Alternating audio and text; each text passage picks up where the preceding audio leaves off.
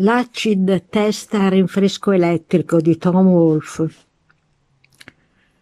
Nel 2013 gli Oscar Mondadori hanno di nuovo pubblicato questo libro di Tom Wolfe, che era già stato pubblicato precedentemente solo nel 1968.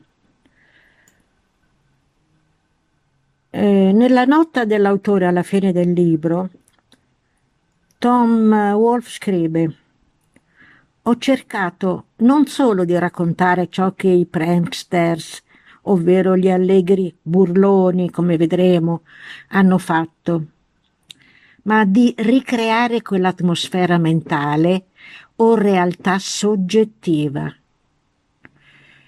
Questa precisazione è importante, prima di tutto perché dà un senso all'epoca. Siamo nel 1964, quindi non siamo neanche nell'epoca hippie vera e propria.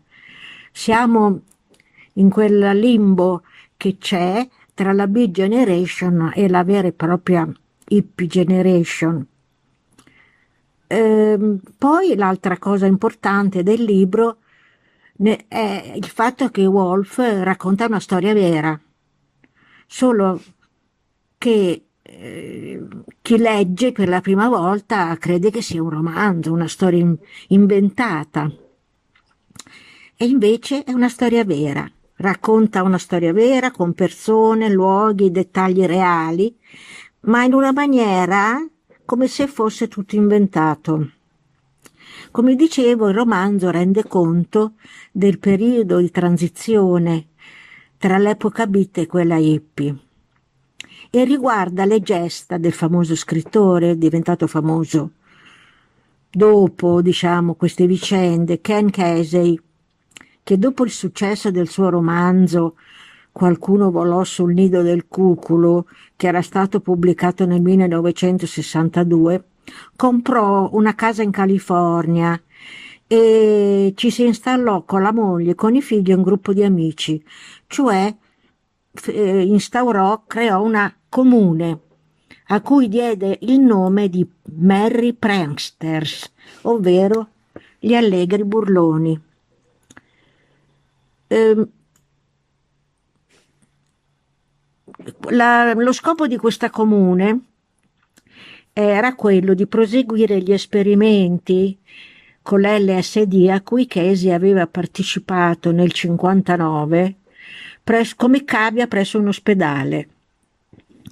L'LSD in quegli anni era legale, cioè lo si poteva produrre e consumare liberamente. Divenne illegale solo nel 1965 Tant'è vero che Casey, dopo aver organizzato varie feste a base di musica con i Grateful Dead e LSD, che appunto si chiamavano acid test, decise che con le droghe bisognava farla finita, perché secondo lui proseguire nelle stesse modalità, eh, proseguire questi eventi nelle medesime modalità non avrebbe fatto progredire la comune che lui aveva creato. E dice infatti, è mia opinione, disse Casey, che è tempo di passare da ciò che è stato a qualcos'altro. L'onda psichedelica si stava formando. Sei, otto mesi fa, quando io me ne andai in Messico, dice Casey. È cresciuta da allora, ma non si è mossa. Non c'è stata creatività, cioè Ken Casey, con la sua sensibilità artistica, si rende conto che se c'è una cosa che non si può fare in quegli anni nel movimento underground americano è rimanere fermi, perché bisognava stare nel flusso. E il flusso è il contrario dello stare fermi. Questa epopea psichedelica dei Mary Prankster durò dunque appena tre anni. Dopo un po' di vita comunitaria alla onda, Casey comprò uno scuolabus e con gli amici lo attrezzò per viverci e viaggiare. Infatti voleva raggiungere New York dove Casey doveva presentare un suo nuovo romanzo. Qua siamo nel 19, nella primavera del 1964. Gran parte di questo romanzo, di questo libro di Tom Wolfe, è dedicato a questo viaggio a base di aranciata LSD. La cosa straordinaria è che la guida, affida- la guida dell'autobus viene affidata a Nick che nel frattempo ha raggiunto il gruppo. Il motto diventa, ed è indicativo, o stai sull'autobus o non ci stai che non è una frase così scema come si potrebbe pensare, perché bisogna interpretarla in senso metaforico, appunto, come stare nel flusso, o stai nel flusso o non ci stai, o stai fermo, o stai sull'autobus e quindi ti muovi o stai fermo. Quest'autobus con i Mary Prexters raggiunge New York in luglio. Diedero una festa in un appartamento dove invitarono anche Jack Kerouac. E Tom Hull scrive, fu come dirci addio e ciao. Kerouac era la vecchia stella, Casey era la nuova cometa selvaggia dell'Ovest, diretto, diretta Cristo sapeva dove. Kerouac era ancora giovane, non aveva ancora scritto neanche tutti i suoi libri, però eh, diciamo è superata la mentalità che lui aveva creato, perché assolutamente lui non era d'accordo con questo movimento psichedelico e quella festa fu un fallimento. Se si voleva coinvolgere Kerouac in questa cosa della psichedelia, si è fallito. In luglio, eh, dicevo, raggiungono New York, eccetera. Poi cosa fa Kaiser? Gli viene in mente di organizzare gli acid test, cioè in, andando con l'autobus, raggiungendo vari luoghi, organizzare delle feste a base di acido. Mettevano su della musica e facevano queste feste a base di aranciata LSD. Eh, naturalmente mm, tutto ciò non poteva andare avanti per sempre. Infatti eh, Ken Casey fu denunciato perché ormai l'LSD era diventato illegale. E infatti lui fugge in Messico, dove fu accusato di possesso di marijuana e al suo ritorno a San Francisco e poi tor- dovette tornare a San Francisco per il processo. Quello che lo salva durante il processo è il ripudio dell'LSD e dopo soli cinque giorni di prigionia è fuori.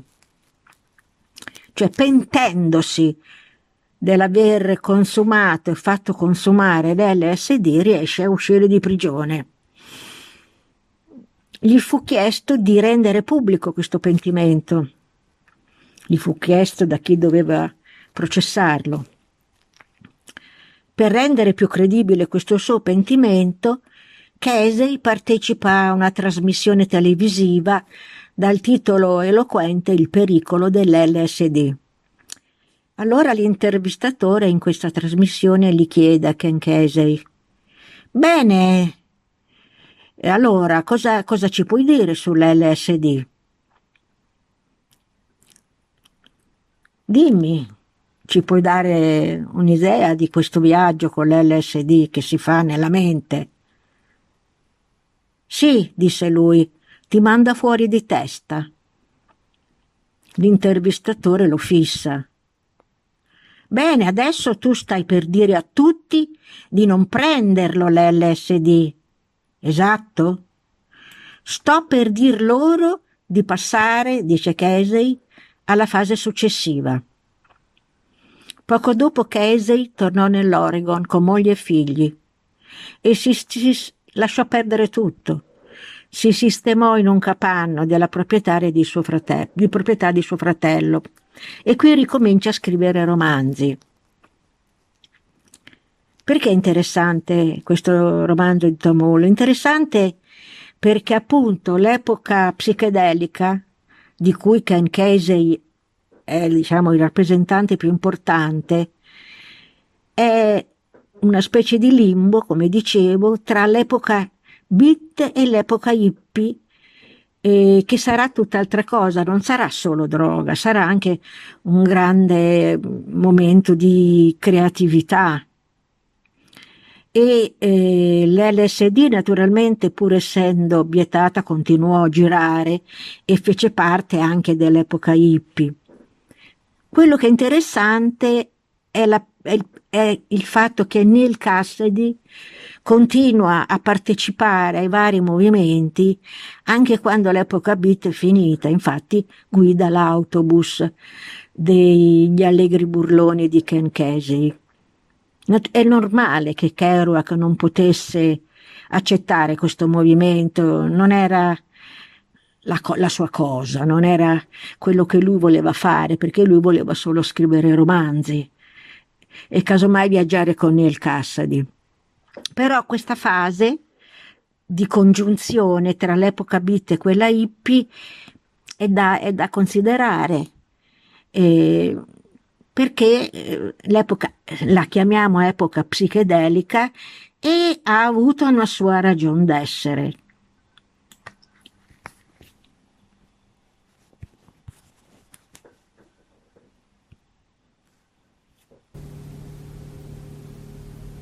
thank you.